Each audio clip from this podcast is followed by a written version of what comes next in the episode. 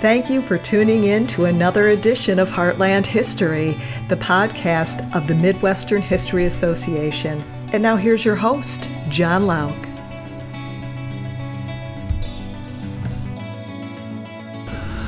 Welcome to another edition of Heartland History. I'm your host, Jon Lauck. Today we are joined by Denis Gardner, who is the Director of National Register History at the Minnesota History Society in St. Paul. Welcome to the show, Denis. Uh, thank you for having me. Um, I should make one correction, though. I, am not really the director. I'm the National Register historian uh, in the Historic Preservation Office. I don't really get that title. I just gave you a promotion, I guess. But tell us about your work as a National Register historian. What do you do for the Minnesota Historical Society? Sure.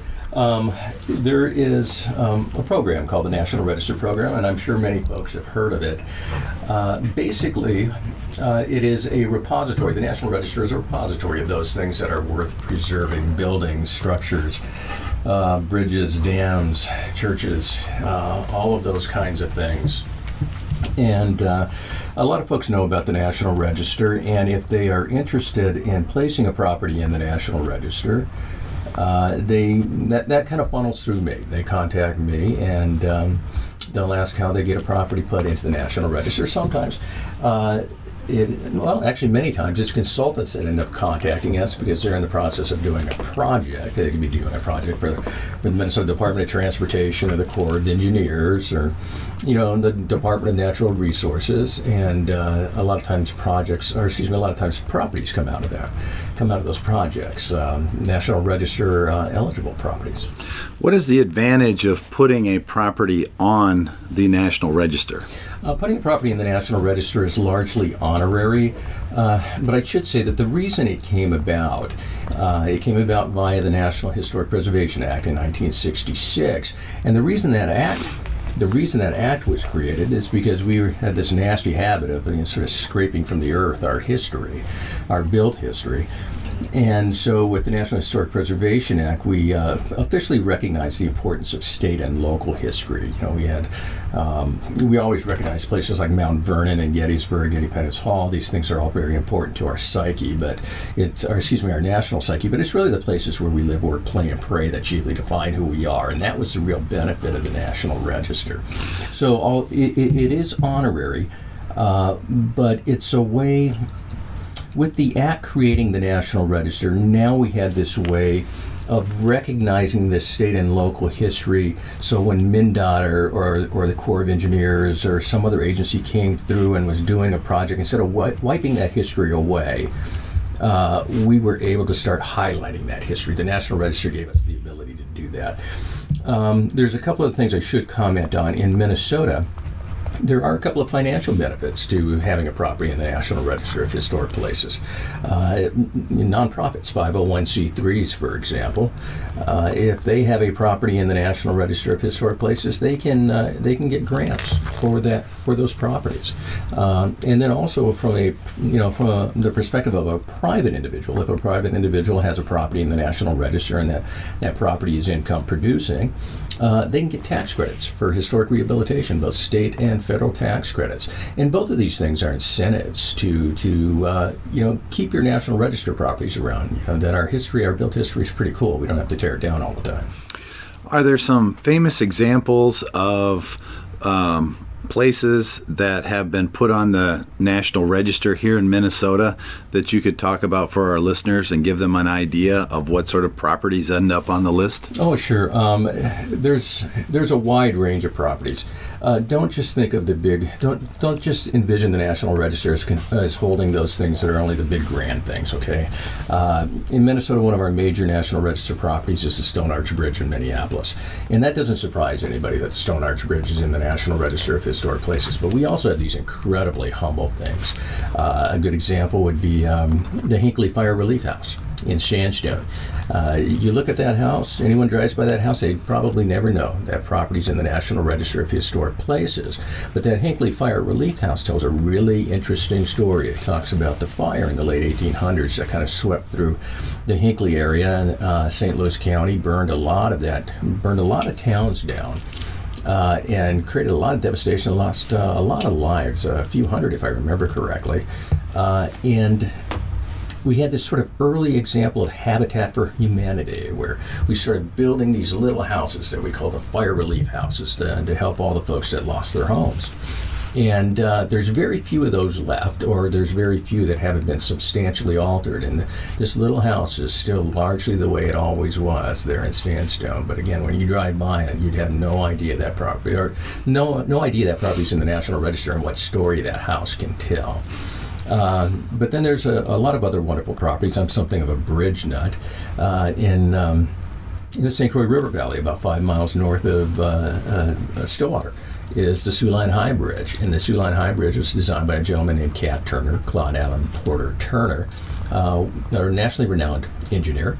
And it's this big, beautiful, uh, uh, big, beautiful metal arch bridge and it just sort of leaps across the river. And I'm convinced that if folks had a chance to see that bridge, it would be every bit, every bit as popular as the Stone Arch Bridge in Minneapolis. It just happens to be hidden in the in the St. Croix River Valley. But uh, again, there's there's numerous other properties. We have all kinds of churches. We got some big, beautiful churches like uh, the Cathedral of St. Paul, the Basilica of St. Mary. Uh, then we have some some very small and, and humble churches in different parts of the state that are also in the National Register. A lot of a lot of Lutheran churches.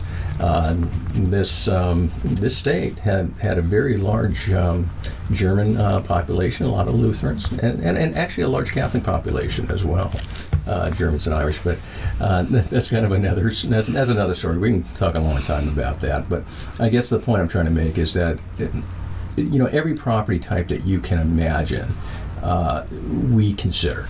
You know, because they all tell a story, and as long as we can demonstrate that they're historically important, historically significant to their communities, uh, that that can get them into the national register.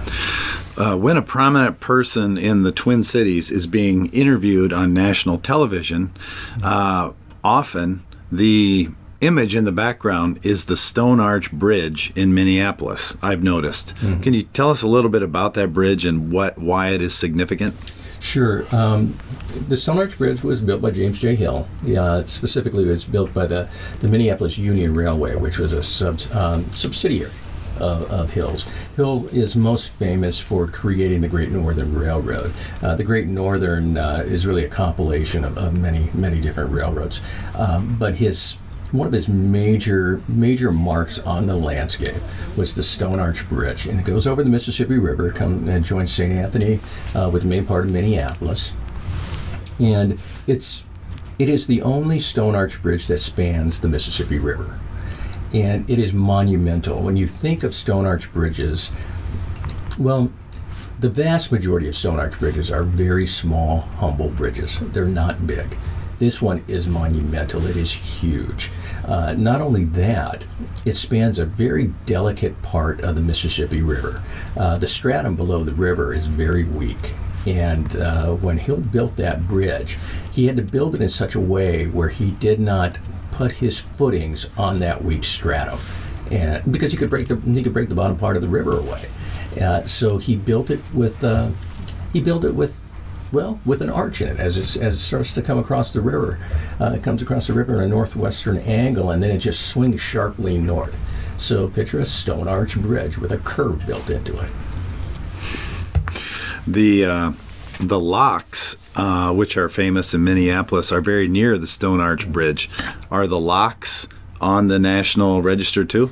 Uh, you know, I don't believe the locks are on the National Register. Now, I know that they have been looked at. I know there's been uh, Corps of Engineer projects uh, that have looked at the locks, and I would not be at all surprised that, that, that at least some of the locks are eligible for listing in the National Register. How hard is it to get on the register? Let's say a person in Minnesota thinks that they have a very prominent church in their town and they're interested in getting that church on the register. What criteria do they need to meet, or how sure. high is the barrier? Sure, it's uh, it, it is a rather academic discipline. Um, it, it's not it's not an easy task, but we are here to help folks that are interested in getting properties listed in the National Register. Uh, there, there are two principal things that we think about when we're contemplating whether or not a property is eligible for the National Register. We're, we're thinking about uh, this concept called historic significance, and we're thinking about a concept called historic integrity. In a nutshell, historic significance, uh, we're asking, okay, how important is this building? How important is this bridge? How important is this church? Well, when we contrast it with other like properties, and if we can demonstrate that it has a more significant history than these other places, then we are essentially demonstrating historic significance. With historic integrity, we are asking the question okay, how original is this property? Uh, how, how much has it changed over time? Is it still largely the same as it always has been? Uh, that is not to say that properties can't change over time. Of course, they can change. You know, the National Register recognizes that they are working buildings after all. Uh, but we still have to have those features, those character defining features that tell us what why that property is important. Uh, for example, if we're looking, if a Queen Anne house is in the National Register, well, what makes a Queen Anne house a Queen Anne house?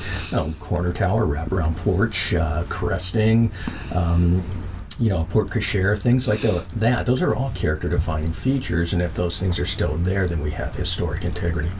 Uh, so it's not always, it's not necessarily easy, but it is honest, and it's the, the program is designed to really uh, put those things, th- those places in the National Register that are truly different, are truly significant. Denis, are there states um, in the union which are more active uh, in terms of putting places on the register than others. And I'm in the background of my question is it seems like Minnesota in particular, but other states like Wisconsin have very active historical societies and do a lot of the kind of work that you do. Mm-hmm. Do you think that there's more of this kind of uh, effort put forth in Minnesota to put places on the National Register than in other states? Uh, you know, I would put us up towards the top. You know, I, I don't know exactly where we would align. I know that there are states that have bigger offices than us, and they have. In other words, there's, you know, in, in this office, there's me and I have a cohort, a lady named Ginny Way. Um, we are the ones that work with the National Register program. There are other states like North Carolina and California that have more people that do this kind of thing in their office. Um, but they also tend to be you know larger in populations and stuff. But uh, generally speaking, um, Minnesota is right up there towards the top. All right, uh, Denis, why don't you uh, tell us a little bit about your family history? I know they have a lot of uh, Minnesota roots. Can you tell us a little bit about your background and how you got to be currently the National Register historian here at MHS? Sure. Um, actually, my folks were from northern Minnesota, a town called Deer River, a little town called Deer River. They didn't actually know each other when they were growing up. They, they met uh, they met actually a little bit later. Um, but um, my father was in the military. Uh, and so we ended up moving around quite a bit when I was a kid. I was something of a something of an army brat. I was born in Frankfurt, Germany. Uh, my brother was born in Colorado Springs, so we were at the military bases there.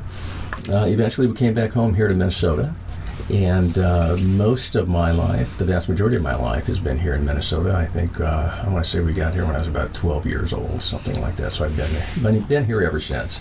I consider myself a Minnesota boy. You know, I guess like anyone that sort of ends up in a field like this or ends up working in the history field, uh, you have a you have a deep fondness for history, and you end up getting lucky, and uh, you find yourself working in. When I, when I went to college, I got my degree in the subject that I enjoyed most, which was history. And to be honest with, with you, I wasn't entirely convinced that I would end up working in that field, but uh, you keep trying to keep digging, and finally you do. And, and in my case, I uh, I didn't know I would end up in this field of historic preservation, architectural history, that kind of thing.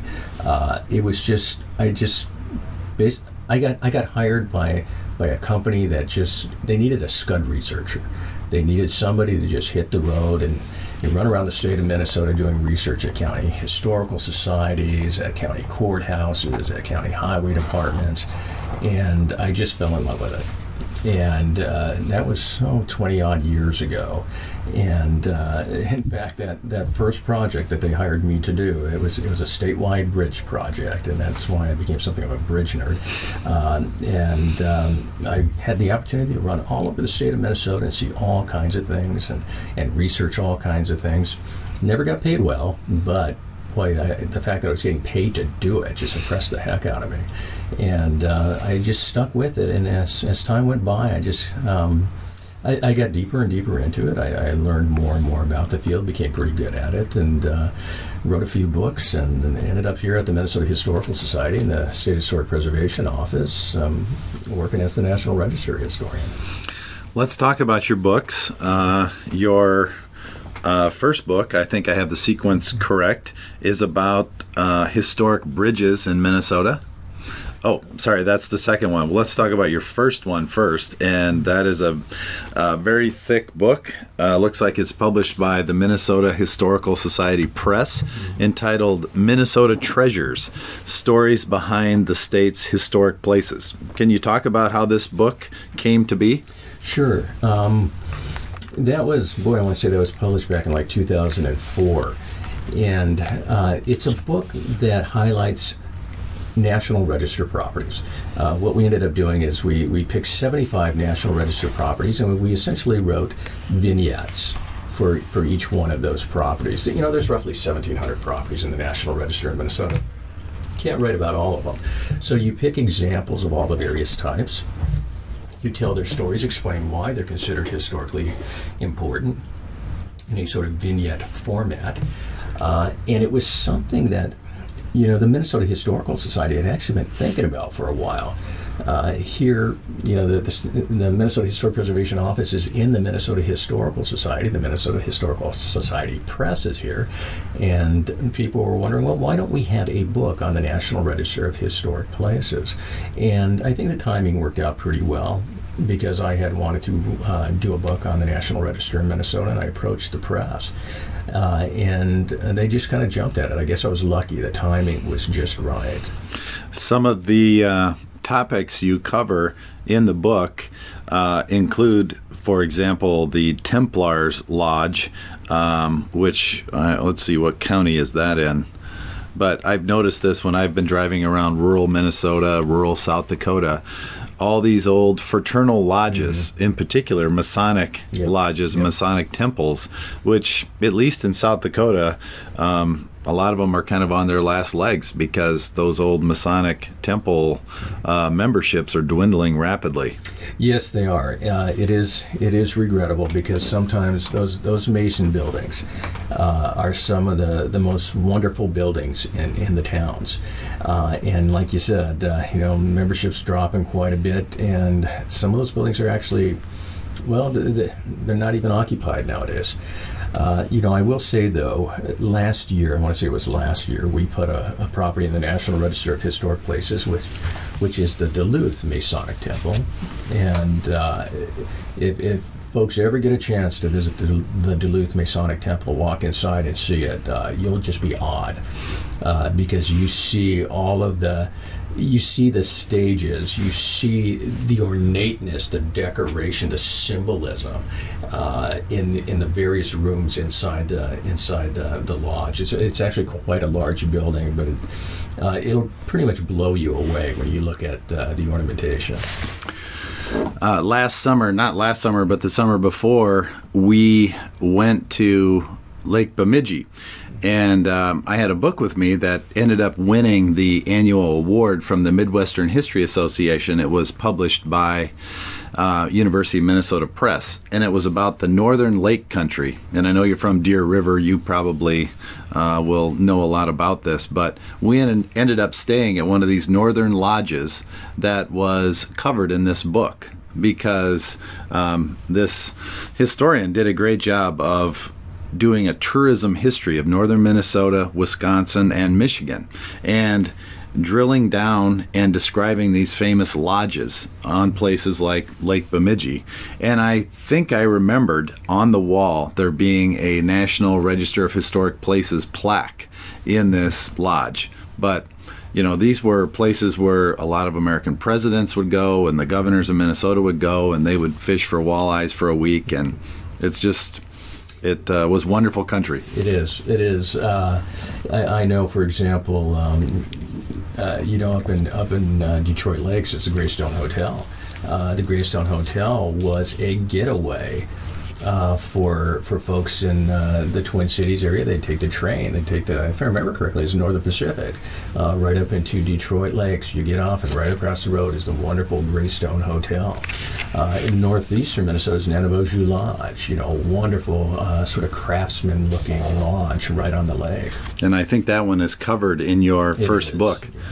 Let's talk about your second book, which is all about uh, Minnesota's historic bridges. Can you talk about some of your famous bridges that you've studied over the Sure, years? Sure.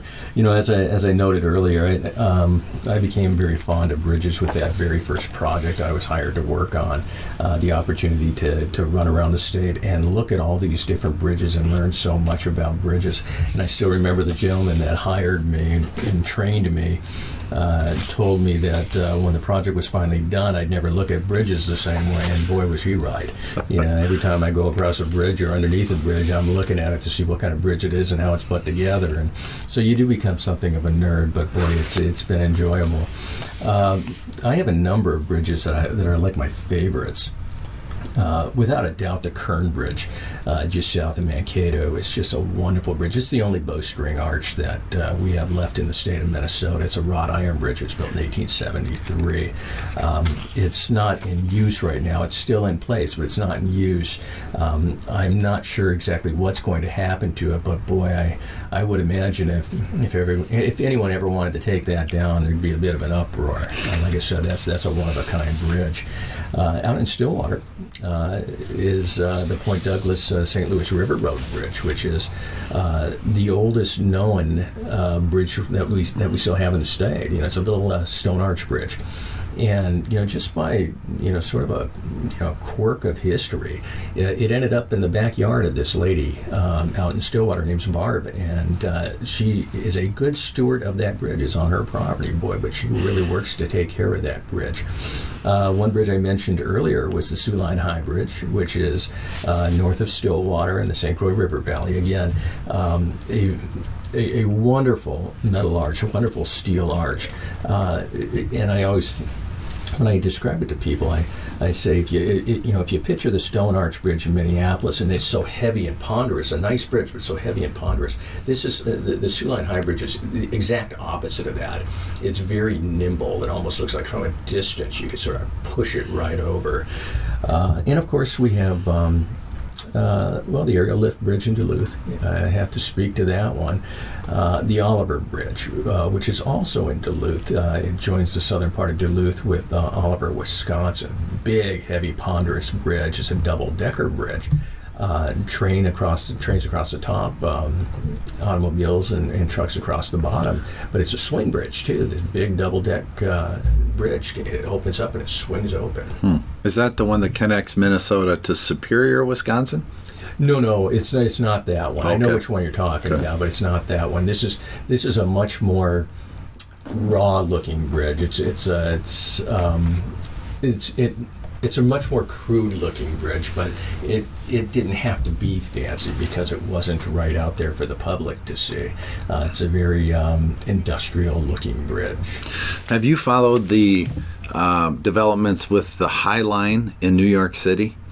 Uh, you know, I have not actually followed it much. Our historical architect has, but I, I haven't followed it much. I did see a great documentary in recent weeks about the uh, effort to save the High Line, Okay. and uh, through Chelsea, New York, and they were about to tear it down, and all these uh, local developers and neighbors in the area decided to save it, and it's become one of the most vibrant tracks in New York City, and everyone walks on the High Line to work and from downtown to Oh, uptown. But it was a great uh, research or a great uh, historic preservation Mm-hmm. project.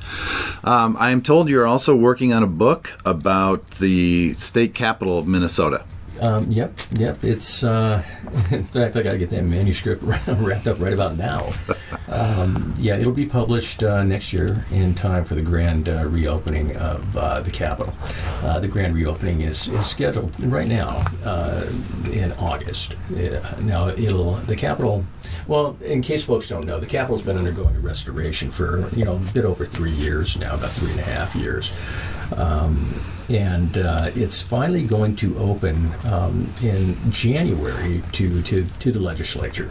They'll be able to start doing their work again in, inside the Capitol.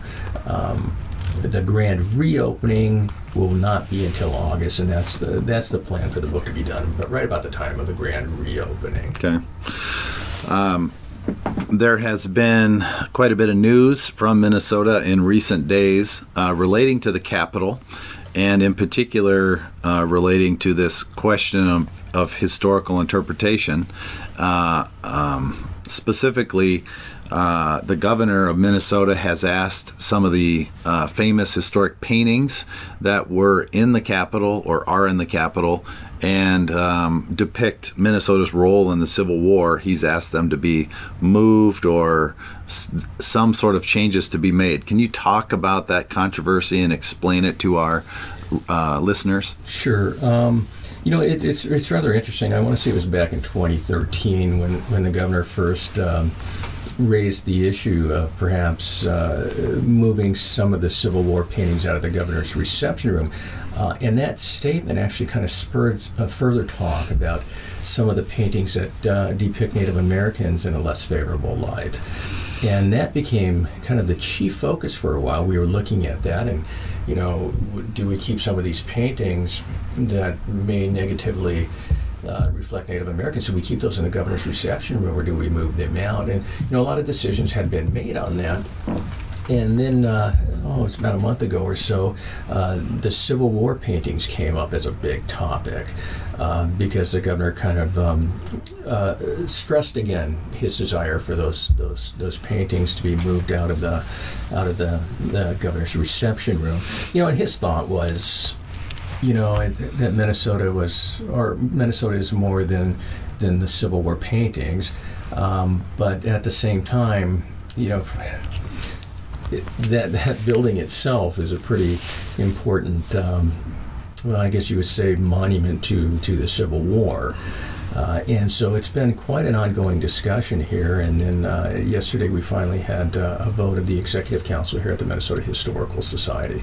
Uh, the Minnesota Historical Society has the final say on whether or not those paintings will go out. And uh, they voted to keep them in. Um, I suppose I can elaborate on more things if you wish. Uh, is the is the matter settled now? Um, largely.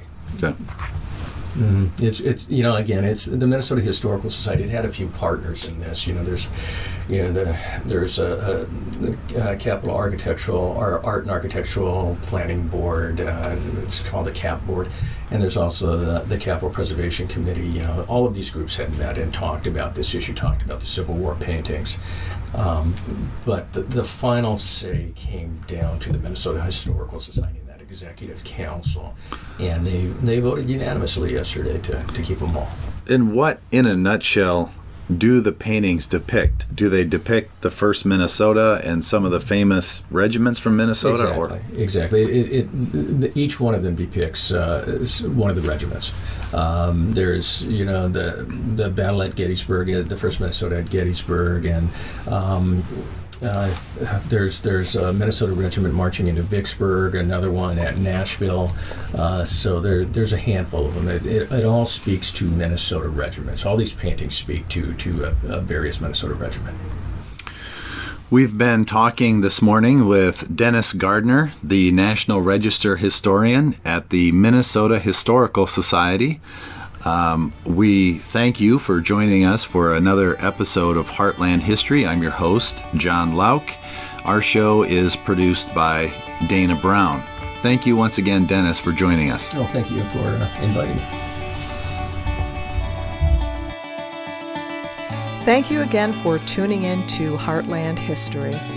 If you would like more information about the Midwestern History Association, visit us at MidwesternHistory.com. You'll have access to information about memberships, news about upcoming conferences, calls for papers, and panel proposals related to Midwestern history. You might also be interested in subscribing to the print journal Middle West Review or reading our online journal Studies in Midwestern History. Don't forget to follow us on Twitter, and you can find us on Facebook. Until next time.